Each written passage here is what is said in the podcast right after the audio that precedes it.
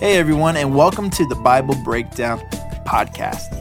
In this podcast, we will be breaking down the Bible one chapter a day.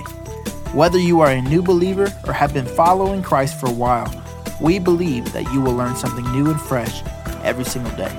So, thank you for joining us, and let's get into breaking down the Bible together. Well, hello, and welcome back to our journey through the book of Luke. Today is chapter 10. I love the idea of thinking about Luke, the doctor turned investigative journalist, as he is going through the countryside and confirming the miracles of Jesus, confirming the message of Jesus. And as always, I'm so curious as to who he was talking to. Today, you know, we can look at the chapter and we can maybe wonder, Jesus is going to talk to 72 of his disciples because you know he had his he had his 12. These are the ones he was spending most of his time with. But then there was this other group of people that was also following Jesus that wasn't necessarily in the 12, but they were still there and they were still learning from Jesus. He's going to send them out so they can go and they can do the different miracles and spread the gospel.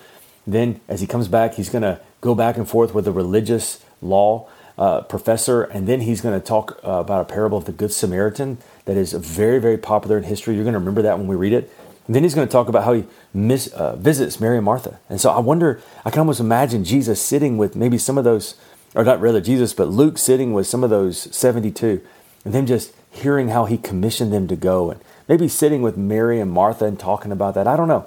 But we're going to read this together, and I just want you to picture in your mind Luke sitting and talking to these people. And then we're going to see at the end maybe a couple of takeaways that we can take with us as we journey through the book of Luke. But here we go Luke chapter 10, verse 1 is talking about Jesus sending out the 12. So here we go. Verse 1. The Lord now chose 72 other disciples and sent them ahead in pairs to all the towns and places he planned to visit.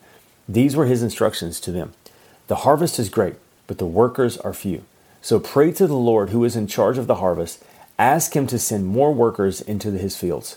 Now go, and remember that I am sending you out as lambs among wolves. Don't take any money with you, nor a traveler's bag nor a pair of sandals. And don't stop to greet anyone on the road. Whenever you enter someone's home, first say, May God's peace be on this house. And if those who are there are peaceful, the blessing will stand. If they are not, the blessing will return to you.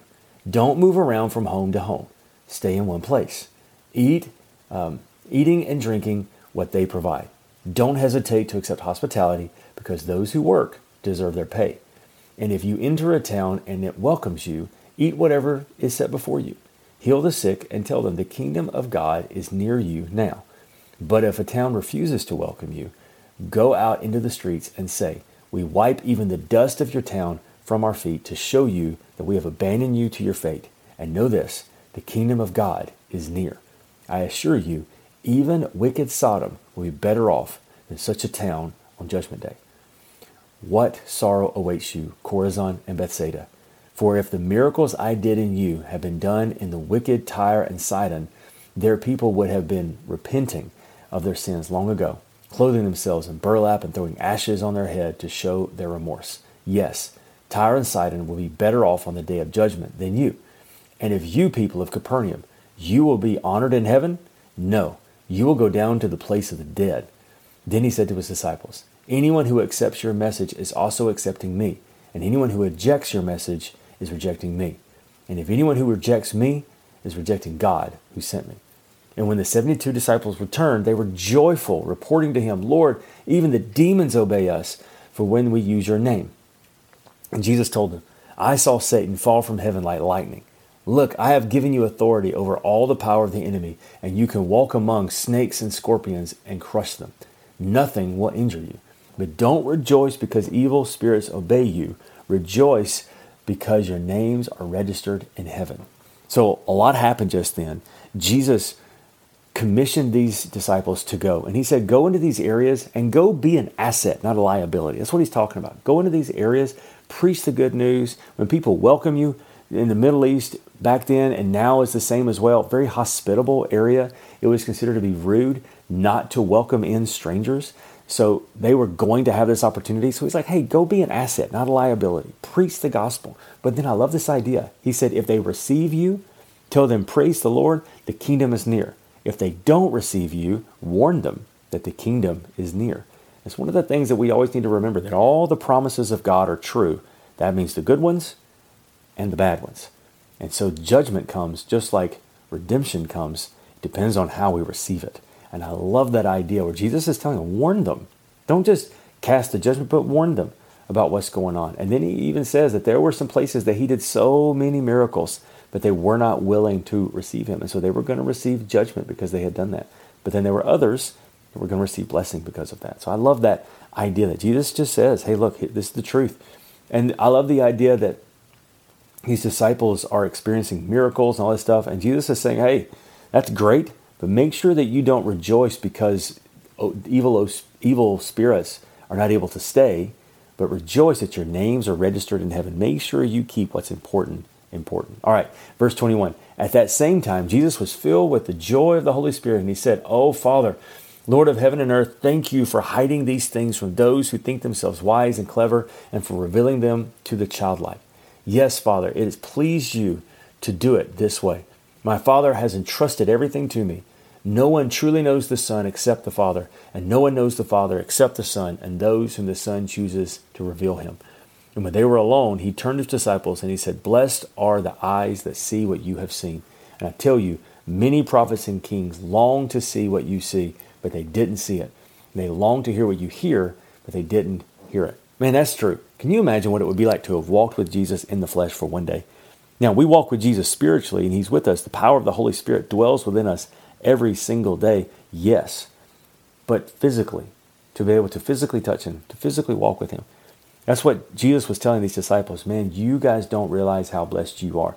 Kings and priests in the past loved the idea of one day the Messiah coming. And I just go ahead and say what they don't even realize is that generations after them, have the Holy Spirit dwelling within us. But man, how amazing it would have been to have walked with Jesus every day. All right, verse 25. The Bible says one day an expert of religious law stood up to test Jesus by asking him this question Teacher, what should I do to inherit eternal life? Jesus replied, What does Moses say? How do you read it? The man answered, You must love the Lord your God with all your heart, all your soul, with all your strength, and with all your mind, and love your neighbor as yourself. Verse 28 Right, Jesus told him, do this and you will live. But the man wanted to justify his actions. So he asked Jesus, And who is my neighbor? Now I love this because Jesus is about to tell him who his neighbor is. And you may have heard this story before, but it's going to be quite shocking to the original audience. Let me set the tone for you for just a moment. Jesus is going to tell about a man who was walking down a road toward Jericho. Now, the road would have been known very well by the people of the time. It's a treacherous road. It was a road you would have never wanted to go down by yourself, and it was known to be a dangerous road, not necessarily because of the geography, but because it was known to be full of robbers and bandits and people who would have wanted to, to rob you and to kill you. So as soon as Jesus is about to say it was a man going from Jerusalem to Jericho, people would have immediately went, "Oh Lord, they're going down that road." But then it's going to be amazing what happens afterward. So here we go. Jesus replied with this story. A Jewish man was traveling from Jerusalem down to Jericho when he was attacked by bandits. They stripped him of his clothes, beat him up, and left him half dead beside the road. Now, pause. Everybody at that point would have said, Well, yeah, I know that road. You got to be careful. Verse 31 By chance, a priest came along. But when he saw the man lying there, he crossed to the other side of the road and passed him by. A temple assistant walked over and looked at him lying there, but he also passed by on the other side. Then a despised Samaritan came along. When he saw the man, he had compassion for him. Going over to him, the Samaritan soothed his wounds with olive oil and wine and bandaged them. And then he put the man on his own donkey and took him to an inn, where he took care of him. The next day, he handed the innkeeper two silver coins, telling him, Take care of this man, and if the bill runs higher than this, I'll pay you the next time I'm here. Now, which one of these three which you say was a neighbor to the man who attacked the bandits? Jesus asked. The man replied, The one who showed him mercy. And then Jesus said, Yes. Now, go and do the same. Now, why was this such a big deal?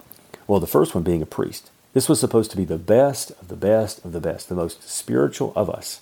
But instead of helping the man, he walked to the other side. The next was a temple assistant. This is also someone who is within the kingdom of God, someone who would be looked at as someone, of course, who would have helped. He walked to the other side a Samaritan was a enemy to the Jewish people. They were literally at war with these people all the time in one way or another. The Jewish people had helped the, the Romans burn down some of the places of worship for the Samaritans, and the Samaritans were some who stood against the Jewish people. They were literally enemies. But in this parable, Jesus said the one that you thought was your enemy was the one who actually did the most good, not because of his intentions, but because of his actions. And that's what Jesus was saying is it doesn't matter the status that you have. What matters is what you do. And he says, Go and do likewise. Now let's finish up. Verse 38. As Jesus and his disciples continued on their way, they came to a certain village where a woman named Martha welcomed her into his home, welcomed him into her home. Her sister Mary sat at the Lord's feet, listening to what he taught. Martha was distracted by a big dinner she was preparing. She came to Jesus and said, Lord, doesn't it seem unfair that you to you that my sister would sit here while I do all the work? Tell her to come and help me. But the Lord said to her, Dear Martha, you are worried and upset over all these details. There's only one thing worth being concerned about. Mary has discovered it, and it will not be taken away from her. This final story has caused a lot of uh, difficulty for a lot of people because they're kind of curious. Because Jesus is not saying that preparing the meal was bad. It's just that Martha, in that moment, had gotten so busy trying to make sure everything was right and everything was perfect that she forgot that Jesus was in the house. And what it seems as though is going on is is not saying that Martha is too busy. The busy things need to get done. It's not saying that Mary is uh, more holy or that Mary is lazy. It's just saying that you got to make sure you keep the right priorities in the right place. It's not every day you have Jesus in your house. And so if someone else has an opportunity that you don't have, don't consider it unfair. Instead, celebrate the opportunities other people have. Realize you have an opportunity to serve in your own way and also keep the priorities in the right place. And so I think in this particular chapter, there's a lot of great things that we can learn. First of all, that Jesus promises us that when we go to a place, the kingdom is near. That should either bring us great awe and joy or great terror and shame, but then we get to make it right. Jesus tells the story about what it looks like to be a true neighbor, and that is that we don't serve people with our intentions, but with our actions. And then finally, when we go see Mary and Martha, we learn that everybody has a chance to serve, and we should never be tempted to complain about what other people get to do because we have our own areas that we get to serve. But then, even then, to make sure we keep our priorities in the right place. I got to admit, I don't care what everybody wants to eat. I definitely want to help everybody. I want to make sure everyone's got enough to eat. But if Jesus is in my house, you guys serve yourselves. I'm going to go sit at the feet of Jesus. I don't know maybe what you got out of this, but I want to hear about it in the comments down below. Let me know how you're enjoying these chapters. If there's anything I can do to make it better for you, anything I can maybe slow down on or maybe speed up, I want to hear, I want to make sure we can do this together and we can enjoy it. Let me pray for you and we'll be done. Father, thank you so much for today. Thank you for the opportunity we have to read your word. I pray that you will always continue to speak to our hearts, change our lives, and that this word will stay with us throughout the rest of this day. In Jesus' name we pray. Amen. God bless you guys. I'll see you next time for Luke chapter 11.